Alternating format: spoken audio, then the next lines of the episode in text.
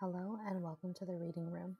This is Kate or Mrs. Lemonade on Twitter, and today I will be reading chapter 2 of This Doesn't Look That Much Different from Home by O Wicked Soul. Disclaimer this book is rated for teen and up audiences. Please see the archive of our own link in the description for additional tags. So, whatever. They're sparring together, and that's fine. I'm working on the quirk stuff. It's not as big of a deal as Tsuyu makes it out to be. Okay, it is, but not for the reasons Tsuyu is thinking of, at least. It turns out to be a big deal because their quirks work really, really well together. They're in the gym again one Thursday. Uraraka has just finished patrolling with Ino, who she has finally figured out does not have a reaction quirk but a speed ramping one. But the patrol has been slow, and Uraraka is boiling with wasted energy. So when Bakugo asks if she wants to work on combo moves, she's all for it. Bakugo, for all his aggressive personality and acerbic words, is an excellent training partner. He's whip smart and can think on his feet and actually trusts her to follow through on whatever batshit idea he's come up with for them to try. So when he says he asks, yells at her to help make him a human fucking missile strike, she only hesitates for like a second. Their target is a solid cement block about the height of a two story building, because fuck baby steps is the Bakugo Katsuki motto. Okay, hop on, Bakugo says. The other Bakugo motto is fuck your personal space. What? Uraraka does her best not to squawk. She does not succeed very well. Get the fuck on my back, he snaps at her. I need both hands to do this. I can't fucking bridal carry you, princess, with a sneer. She glares right back at him. I know that. He huffs at her and turns around, showcasing a broad back with angrily tensed shoulders. Very well defined shoulders. Uraraka lets out a breath and awkwardly clambers on. It's a little weird, especially when she wraps her thighs around his waist, which is rock solid, of course. She makes herself weightless, locking her ankles around his unfortunately perfect abs so she doesn't just float away. He tenses further under her, probably at the weird feeling of something but nothing on his back. You ready? They have done this before, like once. Lift-off timing is one of the keys to how fast and high they can accelerate. Get on with it, cheeks. Fuck, he sneers, and she pinches him in retaliation. At his yelp, she presses her fingertips to his bare shoulders. Immediately, his hands ignite, and they're blasting off high into the upper reaches of the training dome. They're moving fucking fast, and Araka's eyes are blurring a little bit with tears. Bakugo is cackling like the insane adrenaline freak he is, of course. They're coming up on the agreed upon point of release and fast, and Araka readies herself, thighs tensing harder even as she unlocks her ankles from around his waist. The series of events as they reach the zenith happen very quickly. Bakugo taps her thigh and she pushes herself off him, immediately reaching back out and yanking at the side of his pants, effectively sending him into a spin. As soon as his head points toward the floor, his hands ignite and Uraraka yells, Release! Bakugo shoots off like a fucking missile. Uraraka floats high above the target area and watches the concrete block shatter under the angry, screaming human bomb that is Bakugo Katsuki. It's pretty fucking cool. It also turns out to come in handy later. Uraraka has been keeping an eye on when their patrols intersect. How could she not when Bakugo's weird, twitchy eye for detail has her knowing his exact schedule? And they end up patrolling together about twice a week. It's been kind of fun patrolling with an old UA classmate. It's nostalgic, reminding her of old training exercises and the tight camaraderie that they all still share. The kids they run into along the route are always really excited too, which Uraraka unabashedly loves and Bakugo is shockingly good at. Almost weirdly so. She mentions that to him. He'd been crouched down, letting some tiny kid with shark teeth and bright orange Ground Zero merch bounce around him and yell about how Ground Zero was his favorite hero, and it was so cool how he blew stuff up, and one day he was going to be the number one hero just like him. As she watched, Bakugo's face had softened, and he ruffled the kid's spiky blue hair as he stood up from his crouch. Is that a smile? Uraraka said, grinning. Bakugo whipped around to glare at her. No, f- buzz off, Uravity. Her smile grew wider. Cute. You set a good example for the kids. I think you're really cool too, Uravity. Shark Kid chirped at her. Uraraka laughed. Thank you. I think you're super cool, kiddo. I like your teeth. The kid looked bowled over with happiness, exposing all those sharp fangs in one super wide smile. The two heroes both waved as Shark Kid's mom finally dragged him off. Uraraka turned back to Bakugo, still smiling softly. You really do set a good example for the kids, she said. They set off down the sidewalk, striding in sync. Whatever, Bakugo said, but the tips of his ears, exposed by the cut of his mask, were pink.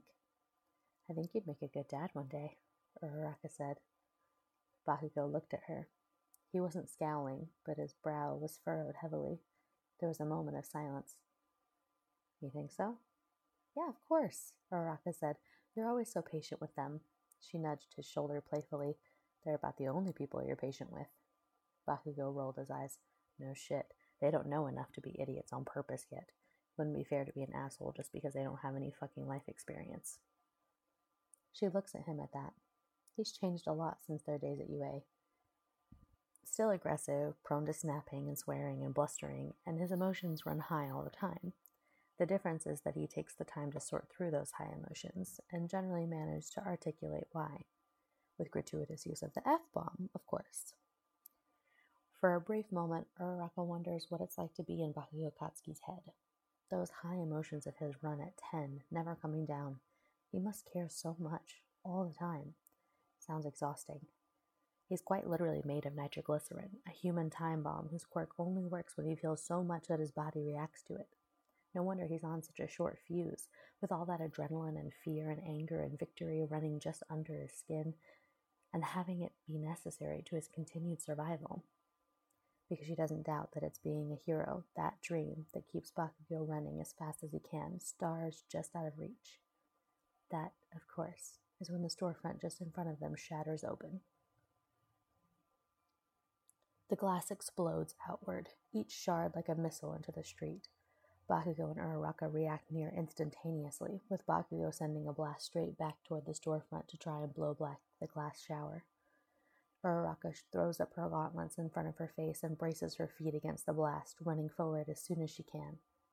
She got lucky, standing near the side and having Bakugo blast a large portion of the shards back let her with only a small rip in her suit on her calf and a fingernail sized chip in her arm. She pulls it out, grimacing, even as she moves forward into the shop. There's two villains in the shop, and Uraraka spares a moment to wonder why the hell two villains with obviously powerful quirks are holding up a ramen shop. One is a tall, built man with buzzed dark hair. He's only just now lowering his smoke, smoking right fist. He's gripping his forearm with his left hand in a way that reminds Uraraka of how Bakugo will brace himself against larger explosions. The other man is slender, long white hair, and a crazed smile. He's got all the people in the shop gathered behind him and is speaking to them quietly. They're all fine and not screaming. The hairs on Uraraka's neck go up. There's something about the way the guy is whispering. If she could just hear it, if she just listened harder. There's a hand at her collar and it drags her harshly backward. She chokes, scrambles, snaps out of whatever daze the white haired man's quirk had put her in. The fuck are you doing? Bakugo barks, and thank God it's him who has the punishing grip on the neckline of her suit. It's his quirk, Uraraka says frantically, even as Smoking Fist Man turns toward and raises his fist again. Fell into a daze when I heard him whispering, couldn't do anything but try to listen. They dive behind the counter of the ramen shop just as Smoking Fist opened fires. There's the sound of shattering wood as projectiles thud into the thin barrier. Whispering quirk, huh? Bakugo says thoughtfully. His face stretches into the manic grin he gets in battle. No worries then. You take gun. What do you. Bakugo shoots her a sideways look, smirks, and taps at the hearing aid emblazoned with the Ground Zero X. She doesn't even get to roll her eyes at him before he's launching himself over the counter, straight into a crowd of hostages. Oh, for fuck's Uraraka vaults the counter after him, falling into a roll. Gun. His quickest gun? Really?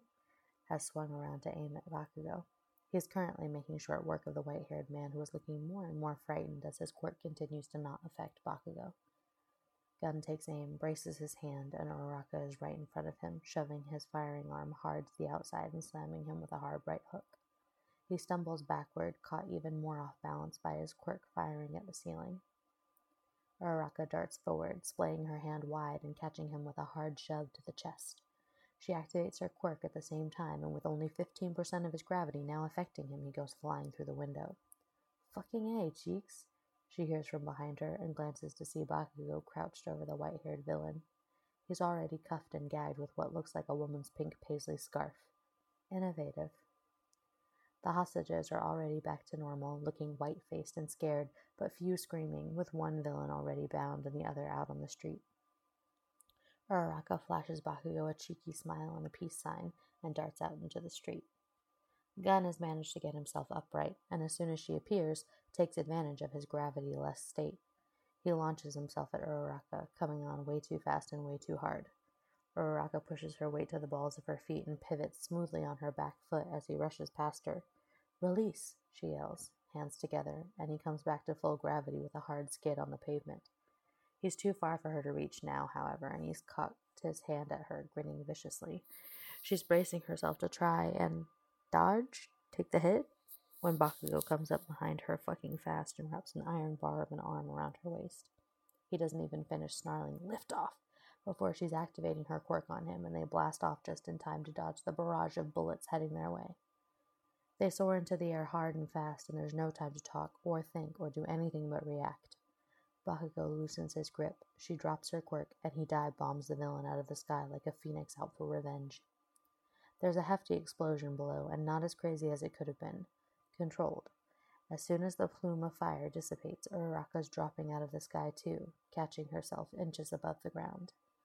The villain looks scorched and dazed, and Bakugo triumphant, that insane grin of his near catching the light. As Uraraka watches, however, the villain raises his left hand, the one he hasn't used yet. Uraraka acts on instinct, leaping forward onto his back, accelerated by a little loss of gravity, and then comes down hard, full gravity, on his shoulders, forcing him to the ground, left arm splayed wide. There's a sharp retort as the bullet he fired from his left hand shatters another window. Uraraka shoves a knee between his shoulders, pulls his right arm behind his back as the villain grunts in pain, looks up at Bakugo. He's standing above her, sun making his blond hair a halo. He looks stunned, face open and mouth a little slack with shock. She winks at him. That wakes him right up, and he shakes his head, his smile soft for just a second before it broadens into something wide and victorious, blood in his mouth. The sound of police sirens starts to filter into her consciousness, and Uraraka's adrenaline starts to really filter through her blood, making her let out a long, slow breath. All right, not bad. Apart from the bullets from gun quirk, they hadn't done too much structural damage, just some scorch marks from human missile Bakugo. Pretty good for them, to be honest. Uraraka stays perched on the villain's back like a lazy house cat, while Bakugo retrieves the other villain, handing him off to the police with an ungentle shove. He comes around next to her, and they haul Gun Quirk up by both of his arms, Frog marching him over to the police who have quirk suppressant cuffs waiting. They step out of the way. They're quiet for a minute, keeping an eye on the waning chaos of a hero villain fight. Uraraka is really feeling the effects now, trying not to lock her knees as her legs shake a little. She doesn't actively lean on Bakugo, but she doesn't stop their shoulders from brushing. She's looking at the debris, thinking about the pock marks in the sidewalk from Gun Quirk. Hadn't she heard something about that recently? Thanks. And for a second, she thinks she imagined it. She turns and looks up at him. Why is she always looking up to him? And he's staring straight ahead. He's got a thin red scratch trace across one cheekbone, and as she watches, he reaches up and turns his hearing aid back on. For the save, he clarified unnecessarily. Of course, she says, the grin across her face almost hurting her cheeks we work pretty good together, huh? She nudges his shoulder companionably. Yeah, he grunts and turns to face her. He's opening his mouth to say something else, and that's when she gets shot in the leg. It's not entirely the police's fault. That's what Uraraka keeps saying, at least, even while Bakugo does all but breathe fire at them. Apparently, one of the quirk suppressing handcuffs had a fault latch, and let Gun Quirk take a pot shot at them from his hip. They're lucky it didn't hit anything more serious. As it is, after the first few minutes of frantic first aid, she gets taken to a doctor with a healing quirk and is stitched up pretty fast. It's still sore, and she can't really walk on it, however. She'll have to fill out a workers' comp report at the agency and hopefully make it in with one of the physical therapists with healing quirks, but they tell her she should be back on active duty in a few days. She's sitting in the doctor's office, pouting about it, when Bakugo storms back in. What'd they say? It's not really a question, but he's glowering at her like it's her fault she got shot. I'm off for the next day or two. Desk shift for two, and then back to active duty, she sighs. Sucks. He only scowls more deeply at her. How are you getting home? Uraraka blinks at him. The train? I. You can't even fucking walk. She flushes. I can't sew. She definitely can't. He's already pulling out his phone. I'm calling a cab. What? No, Bakugo, I. I will follow you the fuck home, Cheeks. Don't make this harder than it has to be. He points the phone at her like it's a knife, and she can see the rideshare app is already up. She sighs. Having Bakugo get her out of the hospital and into a car ends up being amazing, actually. She doesn't think she's ever been able to check out faster than with him glowering and swearing at every healthcare professional in earshot. She does, however, draw the line at him lifting her into the car. He steps immediately over that line, even as she squawks and swears at him. Bakugo, I have crutches and I can get into the car myself. Bakugo motto number two fuck your personal space. It's worse at the stairs to her apartment. You cannot carry me up the stairs. He's scowling at her even as she leans on her crutches. Why the fuck not? Because, because, she's stammering. I don't need you to. It's not the greatest excuse. He rolls his eyes. You think I can't? And of course, now he's made it a fucking challenge because nothing in Bakugo life can be easy. I know you can. I'm on your back all the time for our stupid quirk training. His eyebrows lower. Then what the hell is your problem? Uraraka glares at him and then points at the floor. It's just different. Hey, he snaps, and she looks back up at him. I don't. He sighs, and then he's the one to look away. I don't think you're weak or need my help. I just. You have an injury. He sounds like he's going to say more, and Uraraka waits. Nothing comes. She sighs. Fine, they make it into her apartment without further incident. I feel bad, Uraraka said, groaning. You should go out and actually have a Friday night, not be stuck here with my bum leg. The leg in question was elevated, and she had taken an ibuprofen, but she was going to need to make another trip to the healer at her agency for sure. She sighed and tapped in a workers' comp request on her tablet. Nowhere I'd rather be than right here, Cheeks, Bakugo said, almost cheerfully. For him, at least. She looked up from her injury form in surprise. Shut up, he snapped. I didn't say anything, Uraraka protested. Ugh, stupid, he snarled at her, turning on his heel. What do you want to eat? I'm starving, he called over his shoulder, walking into the kitchen. We could order. Fuck that, he interrupted, peeking back out to glare at her. I'll cook. There's no decent fucking places around here anyway. That's so sweet of you, Bakugo, but you've already done so much. Fuck off. Thank you so much for listening. If you enjoyed this reading, please use the AO3 link in the description to give the author a well deserved kudos and comment. Also, don't hesitate to message us on Twitter with your requests to be read.